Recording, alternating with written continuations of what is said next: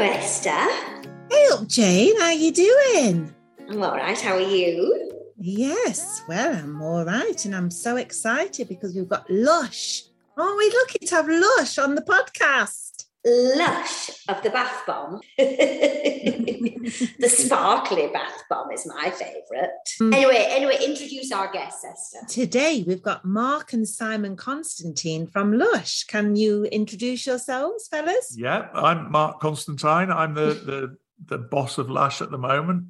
Um, and in fact, Simon is is not working for Lush at the moment, are you? You're No, I'm Simon Constantine, and I am actually a finder of Carey's Secret Garden. That's how I'm putting it. right. That's very nice. Mm.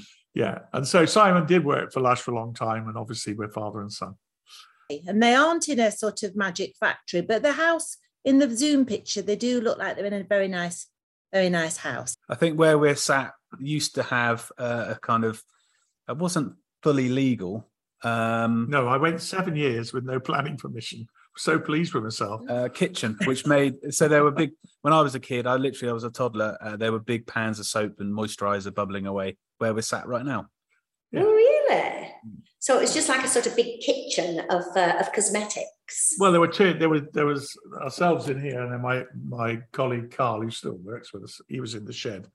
In the magic shed that my mum. that's where the bath bomb was invented. It was, yeah. Yeah. And did you know when you say that word the bath bomb was invented, you know, because it really was invented with Lush, but was there like an explosion? You thought, hold on a minute. Well, no, it was very straightforward. Right. It was it, what we wanted to do. I always think people, I mean, like yourselves, you see Lush as a very exciting and vibrant business, but we're quite earnest behind the scenes. Um, so it's a little bit like a production, you know, like a TV production or a radio production, where it may come across very light, but you're working quite hard on it behind.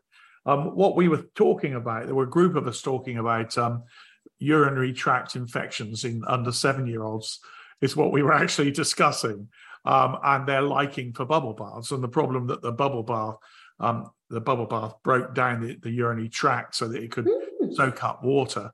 Um, and, and we wanted to have something that was as much fun for children, but wasn't a bubble bath. Well, of course, needless to say, we, fell, we sell far more bath bombs to adults than we do to children. But um, that was the original start. And, and then we um, molded some a- a- Alka Sizzlers, they were called Yeah. which were lavender based bath bombs, and they were the first ones. Yeah. And guess who they guess who they tested them on? Yeah, but you didn't get a urinary tract infection. did you? Now I've got very pleasant memories of going to the toilet. yes. So instead of testing on animals, they tested on the son. Yes, well, that is that There's the a of problem. us, yeah, yeah. Mm. But you know what? So how many years was that? How where was the first shop? Because I think my friend actually worked in the first shop. Central London would that have been? Yeah, that was that was it. And was it in Covent Garden the first? Yes. So, well, we basically start, started down here in Poole, which is Yeah. um, where we live, and that, and then our first little shop was was a tiny, tiny shop in Covent Garden, Yeah. Um, you know the bit in My Fair Lady where she runs up the uh, the the the flower barrow and it's all set there. That that shop is is the spot where she. Oh, really? And. I've got a bit of a thing about her, so that I really loved that shop, but it was very very tiny. It was only really room for one one person Was it- behind the counter. Two post boxes in there. sort of, Yeah, two it? people in front, really, Yeah, and yeah. and that and that really you wouldn't have recognised that as Lush.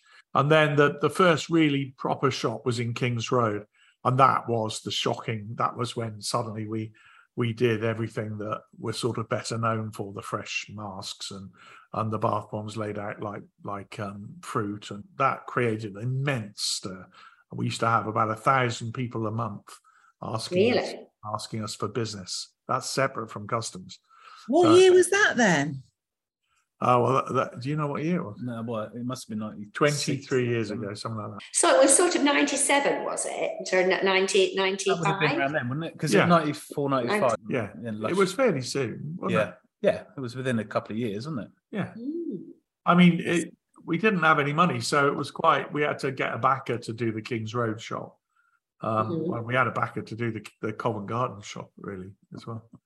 And then you soon started to open other branches. Well, people kept asking to do business with us. We were planning originally to just be in the M25. We'd had a business collapse. We didn't really want to do much. Mhm. Um, and so it, it, we really wasn't, we weren't planning to do all that stuff. But all these people kept coming and telling us they wanted to do business with us. And we kept telling them to no, you know. Mm. And uh, and then after a while, I think we the first guy we said yes to was Joe from Zagreb. He was nice. A lot of the time, it was just did we like them? We'd just go in, in the King's Road. We'd just go in a cafe next door and have a chat, and and um, and if we liked them, we did business with them. But a lot of Americans couldn't work out why we chose Croatia first. Um, we had all sorts of interesting people. Um, Adam Faith was very very keen. He was keen on business. In those days. Really? Yeah, he invited he invited um, myself and a, and a friend to to dinner with him. Mm. We went to dinner with him because he was very into business, you know, and uh, and then he started his dinner already because his friend, uh, his friend's birthday. So we went in and he introduced us to his friend. He says, "Yeah, "Have you met Eric before?" And it's Eric Clapton. And it's like, "Well, no, we haven't. How'd you do?" Happy Give us a birthday. So, and then Dustin Hoffman used to come in quite a bit. And then, really? uh, yeah, Paul Weller. Paul Weller used to like the Guildford shop. He used to hang around in there and make tea for the girls. Yeah, so we used to get a lot of that going on in those very early days because Mm. there were only a few shops anyway. There was Guildford and Kings Road and Covent Garden. You know, you were really ahead of your time, weren't you, back then? And it was Well, I think the key there was that we had worked for a long time for the body shop making all their products. And had we had the expertise when we started with them, what we did would have been them. Do you see what I mean? So what we did for us as Lush, that that was the that was the progression in a way, almost like Body Shop 2, you know what I mean?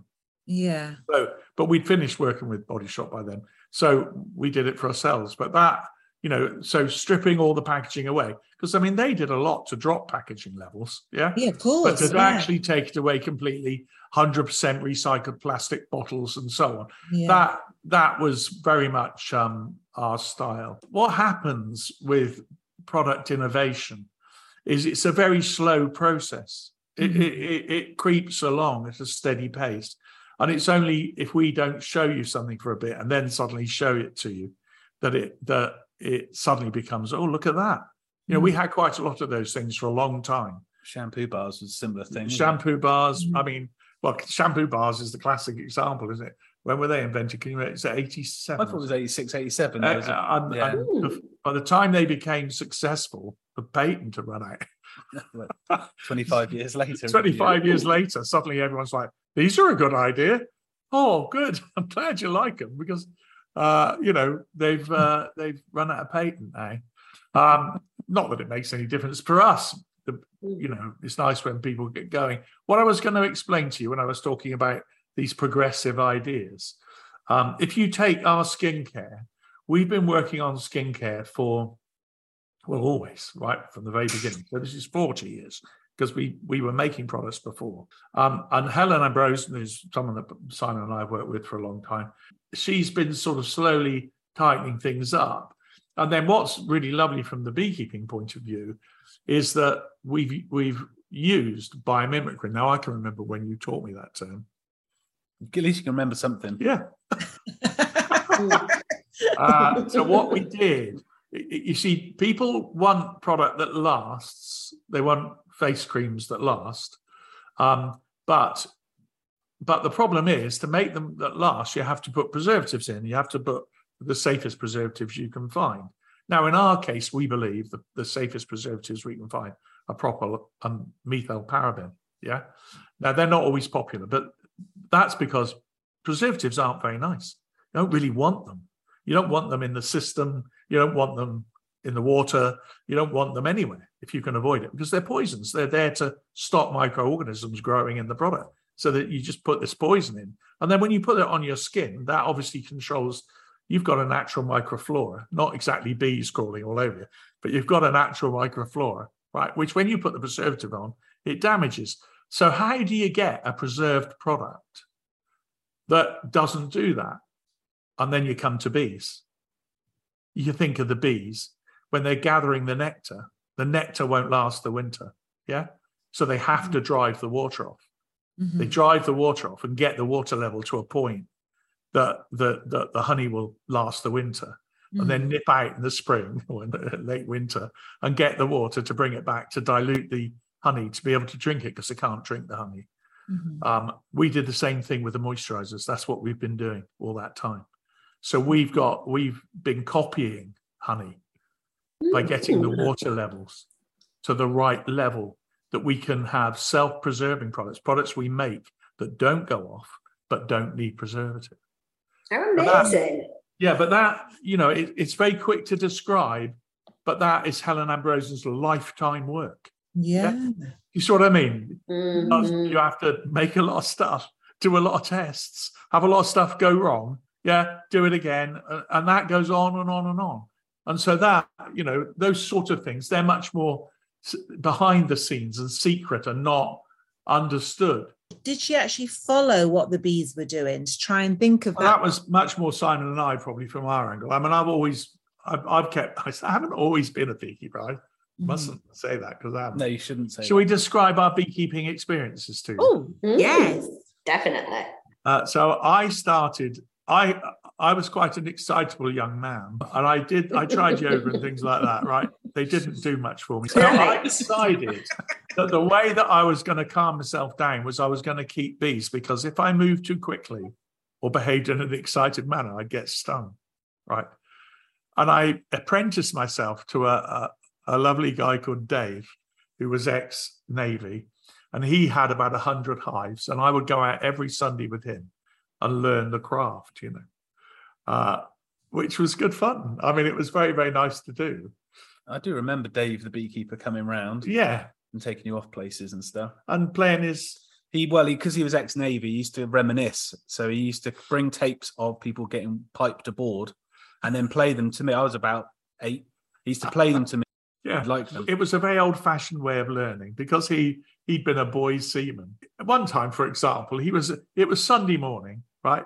We had quite a lot of hives to go through. He was older, I was younger, so he would pass me, and it, they were under trees. He'd pass me the comb to have a look to see what the the egg laying pattern was like, and I would make a comment. And then he would pass it to me if they were incipient queen cups, and I would say whether I could see an egg in it. Well, one time he was in a hurry. For, it was obviously getting close to his lunchtime, um, and he passed me the, the frame, and there was uh, an incipient cup there with an egg in it, right?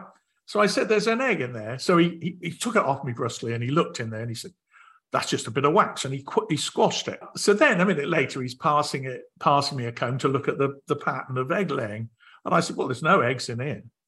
So he said, "What do you mean there's no eggs in there?" I said, "Well, there's just lots of bits of wax." Anyway, he didn't say anything, right? Didn't say anything. Put it all back, and we we put the hive back together. We're walking away, and I've got a bee in my hat. And uh, I don't know with you too how you you work with a bee in your hat, but I told him in the hope that he would just kill it because he was going to sting me, and I didn't like it. And uh, so I said, "I've got a bee in my hat, Dave. I've got a bee in my hat." And so he looked and he said, "It's all right. It's only a drone." Now your listeners will hopefully know that drones don't sting you. So I relaxed, and then it stung me. And that was very typical of the lessons I would get from Dave on a on a regular Sunday morning.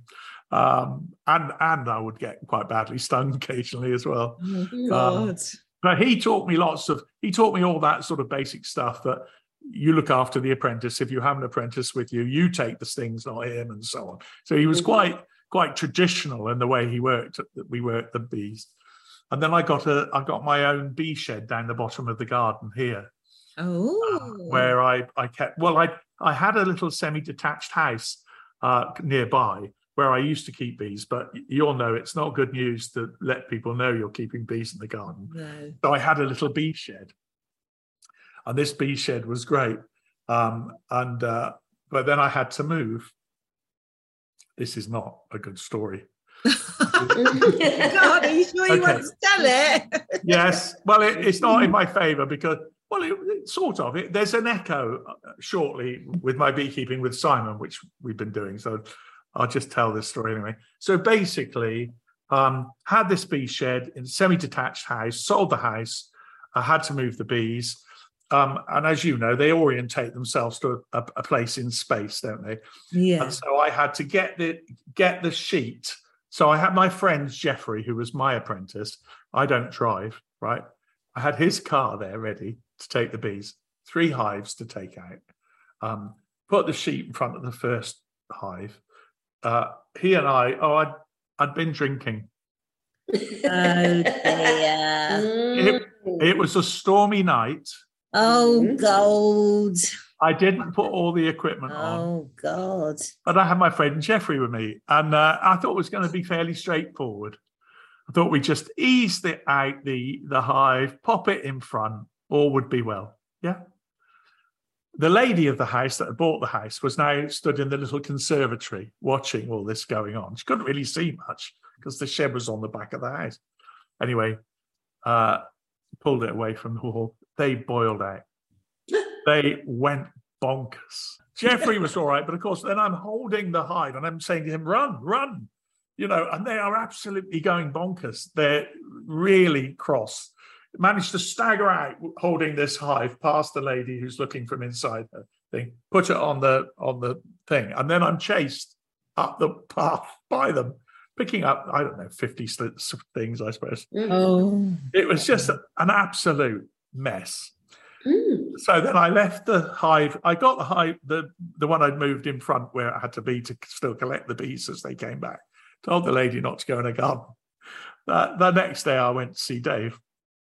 Uh, Dave, I've made this awful mess. Had an apprentice. I pulled the hive. I, I didn't have my proper boots on. Um, I'd had a drink or two. Uh, they were all clustering. You know, they cluster around your mouth where I'd been drinking red wine. They were all clustered around there having a little go. Yeah, well, having a look and a but that that Oh, smells sweet. What's oh. that? Anyway, I said to him, "Can you come and help me?" So he says, "Yes, tomorrow. If both of you are there in your gear with your your hats on, smoker ready, boots on, uh, wait for me. there. I'll be there at five o'clock." He arrived at five o'clock. The lady was back in the little spot again, yeah, to see the fun because she'd seen it yesterday and it was good fun. Uh, and then uh, she was waiting there. Jeffrey and I, my friend, we were stood like two, you know, flower graders in white, you know, with the hat and the whole thing. He came in, no gear on, no boots, no gloves, nothing, just a, a blue anorak. And then he said to the lady of the house, Can I have a bowl of water, please? And so she gave him a bowl of water. And he just flicked the front. They all went in. He said, There, they think it's raining. Put the stuff in the front, take it away. How amazing! Did know, you know that, S, that you could do that? Make them think it's raining. Well, I mean, I have tried that, but obviously that was a lucky one for him, wasn't it? Well, I hope it was lucky. I mean, I, I, I like I like to think it was just lucky because I felt a right twit. So a lot of that, when you're asking, so with the formulation, for example, mm-hmm. obviously, you know, learning from Dave and learning all of the bee stuff myself, I understood fully those aspects of, of honey and the Mhm. way it was naturally preserved. And that helped because I work alongside Helen. So Helen did the bulk of the work, but I provided the, you know, the beekeeping uh, Mhm. impetus really.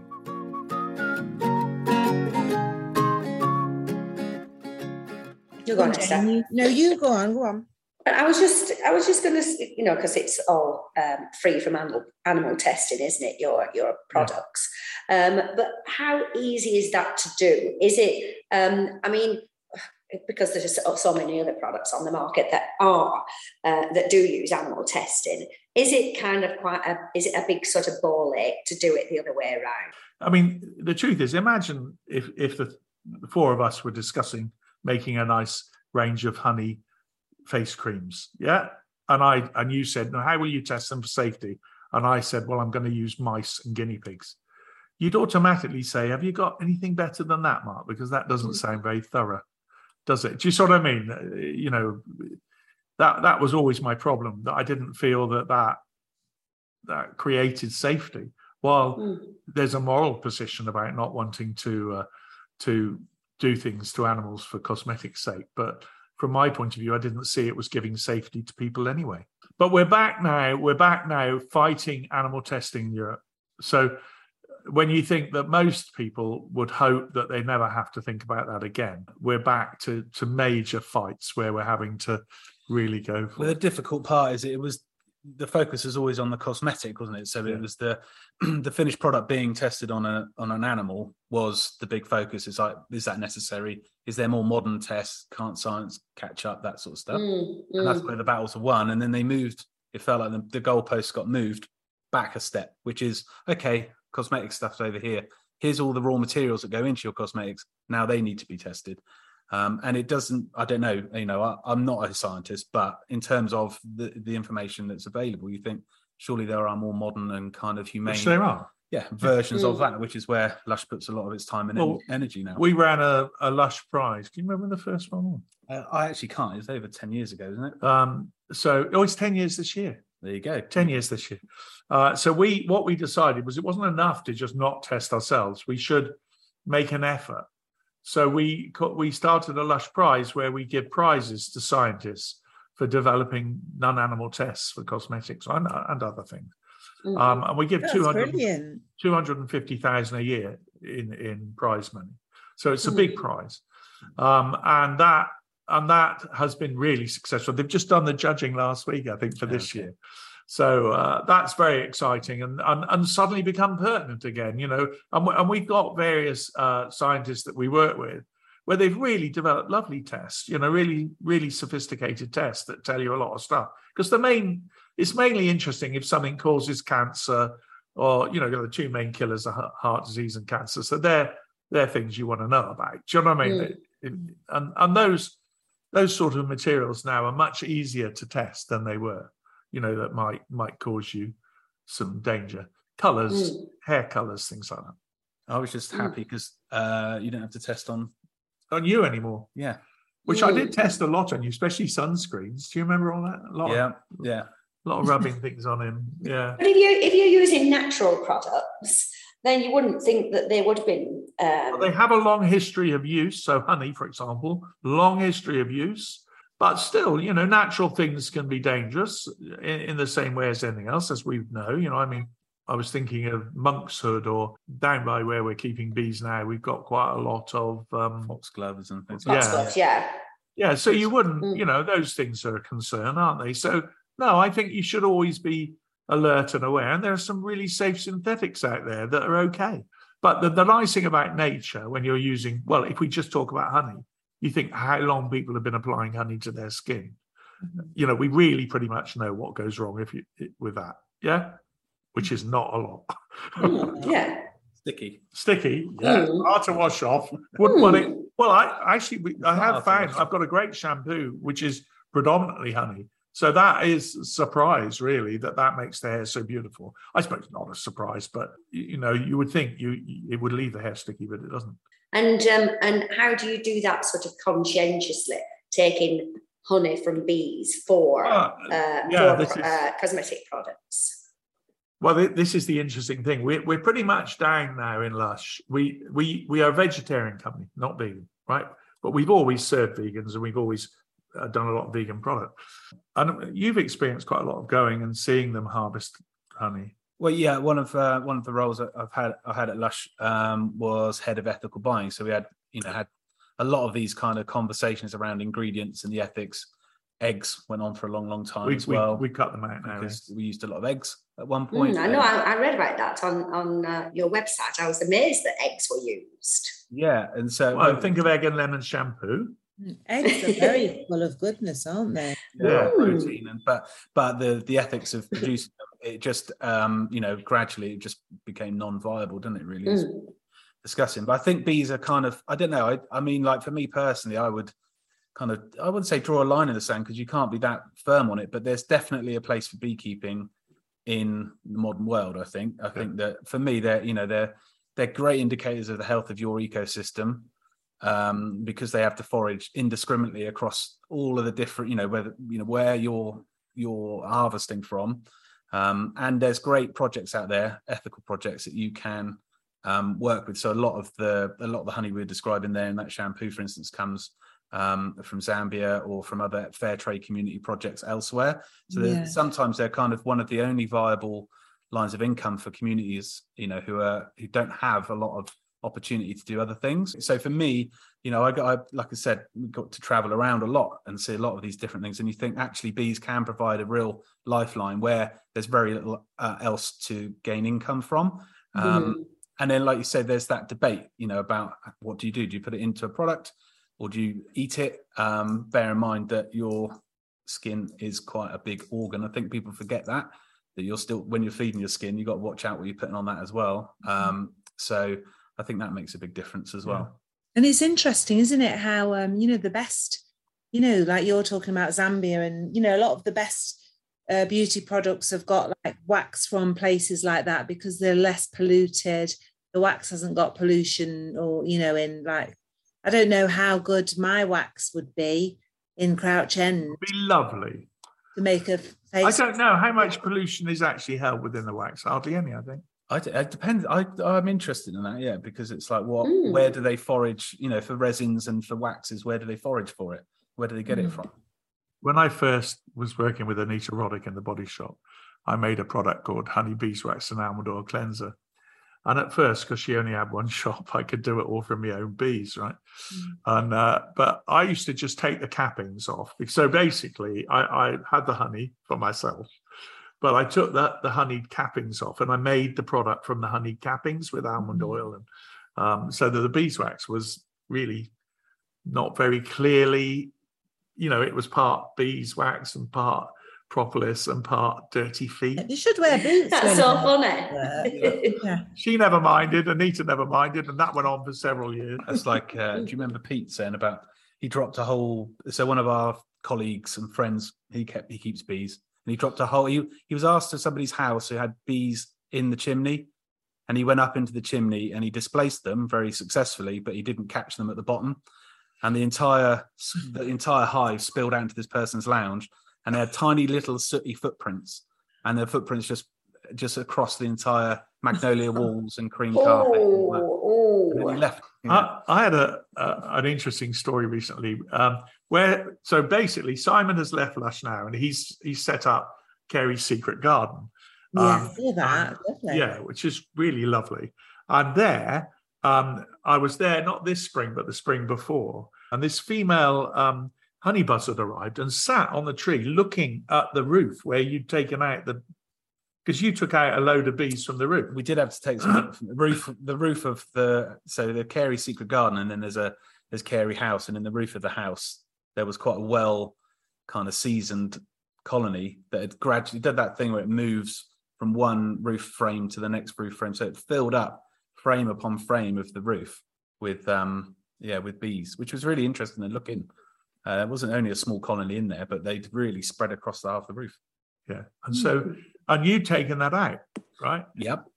So then the, the honey buzzard, I thought, what's it doing sitting up there as a female? It just kept looking and looking and looking. Oh. It was very early in the season. Grumpy, was it? Well, I, I was thinking, I started to realize, oh, it's looking to where the bees were, but they're not there. Yeah. And, and so I developed this quite nice theory that this honey buzzard sat up there for 10 minutes looking for our bees. And then someone, but it was right over the pond. And then someone told me, nah, that's not true. In the spring, they eat frogs.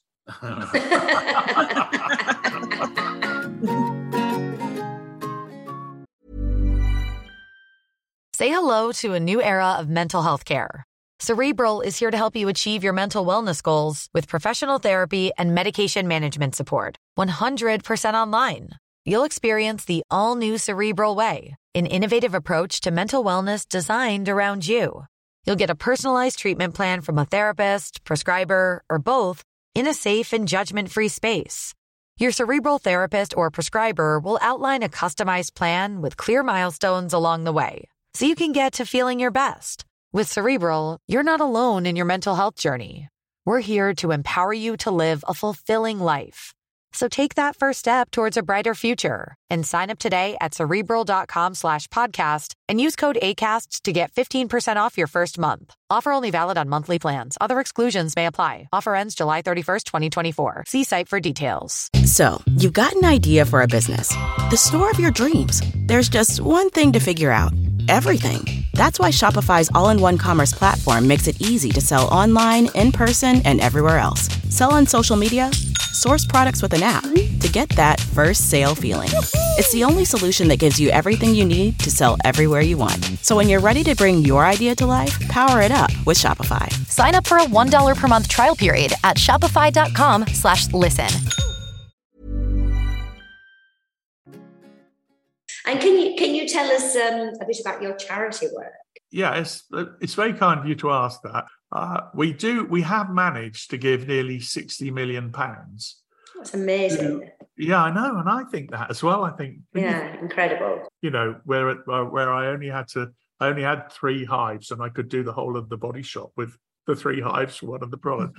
Uh, yeah, we've done That's well with that. amazing. that, and it's basically gone to um, groups. You know, so fracking, yeah. So frack off, for example, Mm. um, and and you know the gra- the nanas. I don't know if you know anything about the nanas. Do you against fracking? No, Oh, they're one. the wonderful. They're nanas. fr- Yeah, they from Lancashire, somewhere like that. Oh, they- right. Yes, I have actually. Yeah, yeah, yeah. yeah, yeah. the fracking, the anti-fracking nanas, and they go do all these things, and they knit the whole time. I've got a, a blanket they knitted for my wife and I. Sort of look disapproving. Yeah, yeah, yes, that's right. They give you a hard look. Yeah. Uh, yeah, they just yeah. So all those sort of groups, and they don't want a lot of money. I mean, Mm. most of the time, well, five grand's about the most that anyone wants, perhaps ten. Mm. But in their case, it's just enough money for wool, I think. But you know that that sort of supporting those groups Mm. Hunt Sabs, those sort of groups that year upon year give their time in their effort to try to often just to keep up the law. In the case of Hunt Sabs, they're trying to stop people fox hunting when it's against the law. Mhm. Um, so, yeah, it's been a real privilege and a pleasure to do that and an amazing thing. We do a lovely spring prize. Mm. Um, you came up with that, didn't you? yeah there kind of there was the the anti-animal testing fighting animal testing which became the lush prize.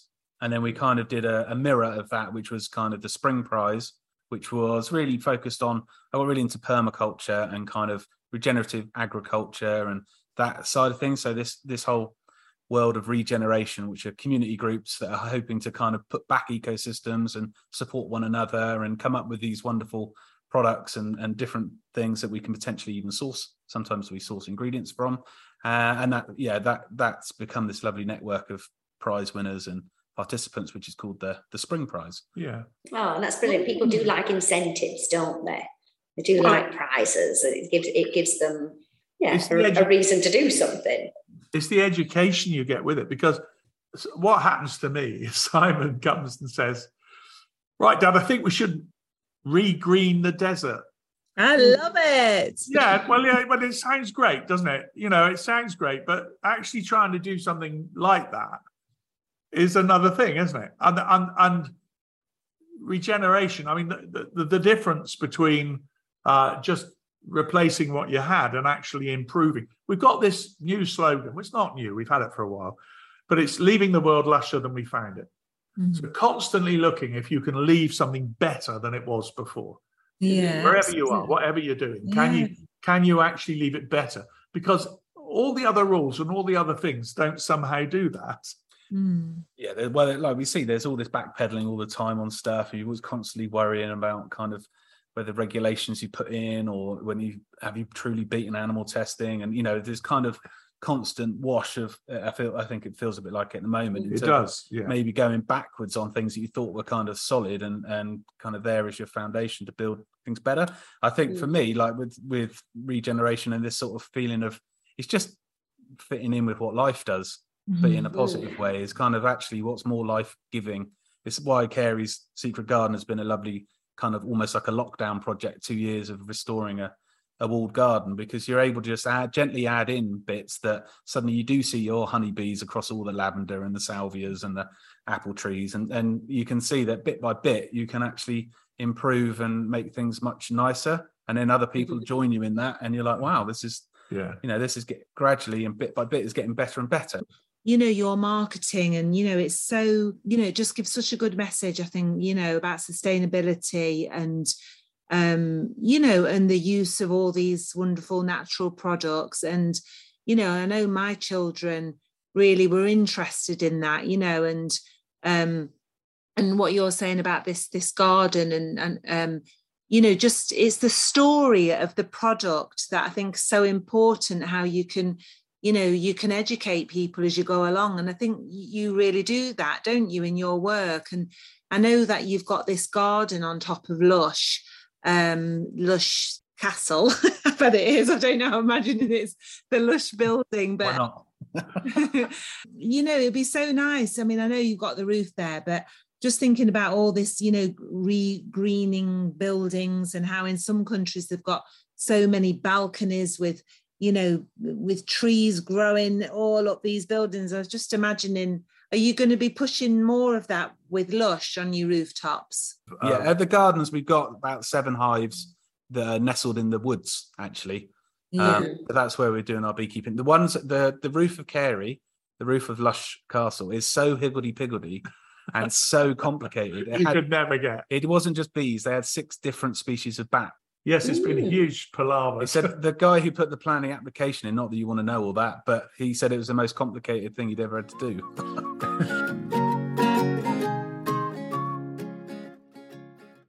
uh, one of the ideas we got, which had nothing to do with bees, is uh, is um, reintroducing Dalmatian pelicans into the Thames estuary.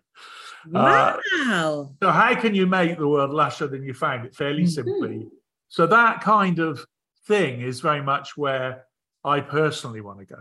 In Poole, we, we've already been part of reintroducing ospreys here, reintroducing seagulls, things of that nature. So, mm. that that where you can really make a difference, really improve uh, the quality of people's life. I mean, it's part of the beekeeping thing. Part of the reason it's lovely to do this, this is people who want to do this are doing their own small effort, aren't they? You know, mm. they're in their garden with their bees. Mm. That, you know, that that to my mind, that's that's what it's all about. Mm. Every individual making that contribution in their own way. I would say, mm. I think for me, because telling the story is one thing, but then uh, with say with Carey's Secret Garden, they actually to be able to come and create spaces where you can actually see it done mm-hmm. uh, and connect truly and actually you know whether it's beekeeping whether it's fruit grown or whatever it might be is actually having something kind of tactile and tangible and being a part of is also um, i think really exciting so i found that like having, giving yeah having people come to because we're not far we're just we're down in dorset so we're not so far that people can't come down and when mm-hmm. they visit it's a the space itself it does change you know when you talk about mental health and all that you're not talking about kind of something that is ethereal you walk through the gates and you're like oh actually the tempo everything changes it's a it's a walled garden so it's perfect you know it's got a microclimate and it affects you as, a, as the individual in there but in my mm. opinion beekeeping is much the same even if yeah. you're doing it in your own garden you know I don't know that we can. When you get stung, it's not so good, is it? No. But but otherwise, otherwise, I do think that it's a very philosophical pursuit and very connected with all of these messages. Mm. It's interesting, isn't it? Like Lush, your business is. Who would have thought that you were going to have an empire of of Lush. You know, it really is an incredible. We don't look like the sort of people that might, do we? Yeah, really? If you, yeah, if you think well, so. you do. but it's amazing how you know we sometimes think things aren't changing, but there is change, and yes, yeah. people that have been coming to your shops for so long. They're the people who, you know, you've been teaching them something along this. Mm. Well, they've also been teaching us. It's a very reciprocal thing. I had that conversation at the weekend. We were talking about um, we did a lot of work on palm oil for a long time. Yeah. Yes, yeah. It's a completely different subject, but you know, and I think the same when you look at shampoo bars or you look at any of these sort of topics that at first people are like, I have no idea what you're talking about. Mm-hmm. And to watch over a decade or 15 years or 25 years, um, I was talk- I was talking to an orangutan organ- organization, and now I thought you were going to say I was talking to an orangutan. I could, it could have been. I could have been doing that too. That's completely possible. I'm a fan Sorry. of that. Yeah, that kind of. But yeah, I mean, it was just that now you don't have. If you say to someone about palm oil like we've just done now, you all mm. nodding agreement, knowing you know mm. we all know what that's about. And five, ten years ago, we were still having to kind of talk a lot about these different mm. issues. And then it's so like, you're you're using less palm oil, aren't you, in your yeah, products now? Yeah. yeah, yeah, and it's a nuanced thing because palm is it's the same thing. Palmer's itself, and it's the same with honey. You know, they're they're great ingredients, It's how you produce them, what you do, the ethics of it, and all of this other stuff. And so for a long time, it was just way out of our league to do anything other than boycott it, really, wouldn't it? Yeah. Um, Mm, and not mm. use it and remove it from stuff because we didn't have an option of doing it properly. if you if you look at soap when i first started um, being interested in making soap soap was made from animal tallow yeah so all the old and you never knew if you went to a soap maker because what happens most soap guys like myself we buy our soap made from a big generalist guy in our case a farmer in yorkshire uh, makes the the base material and then we turn that into various soaps and so you would go to him and you'd say, I don't want any animal tallow. Well, we never know when we're going to switch it on and off. You know, we just do it by price. If the vegetable oil is cheaper, we do that. Well, I would like you to just use vegetable oil, please. And, and then eventually you get that going. And then slowly, but then, of course, the vegetable oil is palm oil. So then you've got to go back and say, look, look Mm. excuse me. And they roll their eyes a bit. don't? Uh, What do you use as, as an alternative then? a mixture of uh, I'm not sure where sometimes it was coconut, rapeseed, and sunflower for My favorite is the and then it mix, rapeseed. and then it was a mixture of rapeseed and sunflower for a while, I think. Did you, were you part of the thing in Japan? What the Fukushima stuff? Yeah. yeah. I Oh, went that out- is such a lovely project. So Describe that with a so I went, uh, it was probably yeah, so it's probably about five years ago. I went out and we've been supporting um, organic farmers who, in the aftermath of Fukushima and the nuclear disaster, had basically they were the farmers who decided to stay on. So it used to be a really big organic farming kind of community, and they did a lot of different from rice, potatoes, lot you know all sorts of different kind of agricultural produce. And then the disaster happened, and that polluted all the topsoil. So you basically they didn't know what to do, and they actually referenced um, Chernobyl, and they went. There was a, a kind of farming group in Chernobyl that said, "Oh, there's a few plants you can plant, sunflowers being one, and rapeseed, canola being another, and they don't accumulate cesium into the the seed. So basically, the cesium, which is what's on the soil, which is radioactive, it goes into the plant, but it doesn't transfer into oil. So you can collect the seed, press it for oil, and the oil's clean. So basically, they started. It's almost like a long-term, like you say, remediation. It's a long-term cleanup operation, which is to grow rapeseed, and we made a soap called Drop of Hope soap, um, using rapeseed oil that we then made into this this soap, and then we got to visit. And you, when you when you visited, you realised, you know, just how something like that is very different. It's not like an oil spill where you can see it and it's dirt everywhere, and there's and it, you know, it was the the landscape was pristine, but they Mm. then had gone along, you know, lovely rolling hills and and forests, and and then they'd had to remove all the topsoil from these different farms.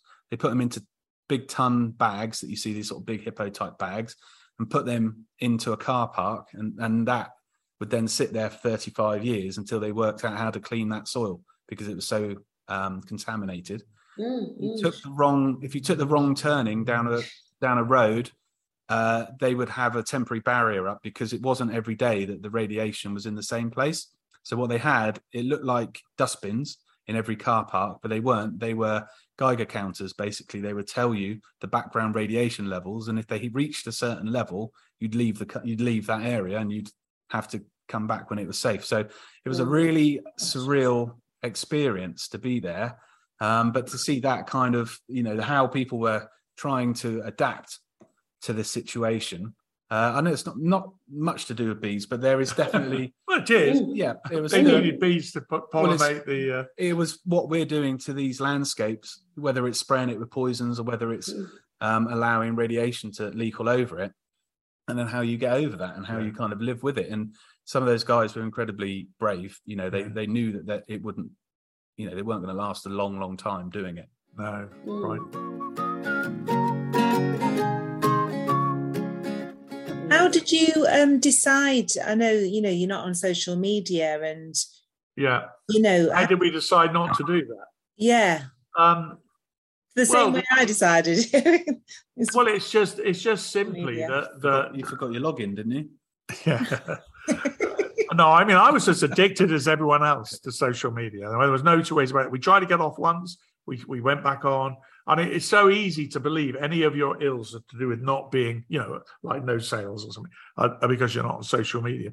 But the truth is, uh, with some of them, where they were really they had research showing that young women thought of committing suicide when they've been on. I think it was 14% of British women, 8% of American women. Mm-hmm. And that was their own research, which they hid and then a, a whistleblower brought out. And we attract young women. That's our, our stock in trade. If we're on those social media channels, we're attracting them. And that is not appropriate. It's just not appropriate. It's not, if you know, once you know those figures, you think, well, you know, you wouldn't do, you wouldn't take people to a difficult spot to sell them a, a bath bomb. Do you know what I mean? Like, mm, you know, they, they, that's not right. So we've just come off, and we've managed to really come off this time. Last time it was a bit patchy, and and uh, it took me a long time to realise how you know. Uh, Karen organised this this meeting and, and myself argued, and then I realised, so Karen, you're addicted to social media. And then you know, then you think, well, so am I, and uh, you know, all the likes and the dopamine hits and all the rest of it. So anyway, I, I just stick to uh, putting bird songs on Twitter now. And and and finally, can you just tell us what your next big project is, if you have one? I'm sure you have. Well, we always have projects within Lush. So, I mean, we're opening a lovely big store in Glasgow next, really big one.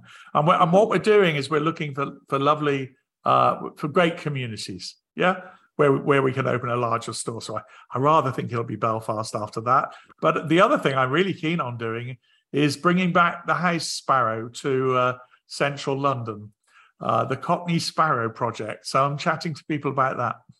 Oh, what a lovely thing! That's gorgeous. Oh.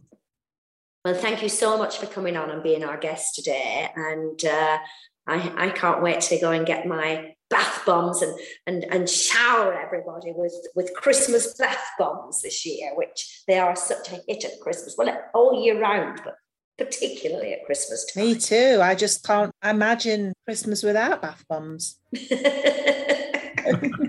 Thanks so much for sharing all your wonderful information. You've been a joy. Thank you. Thank, Thank you, you so much. Thank you. Pleasure. Real pleasure.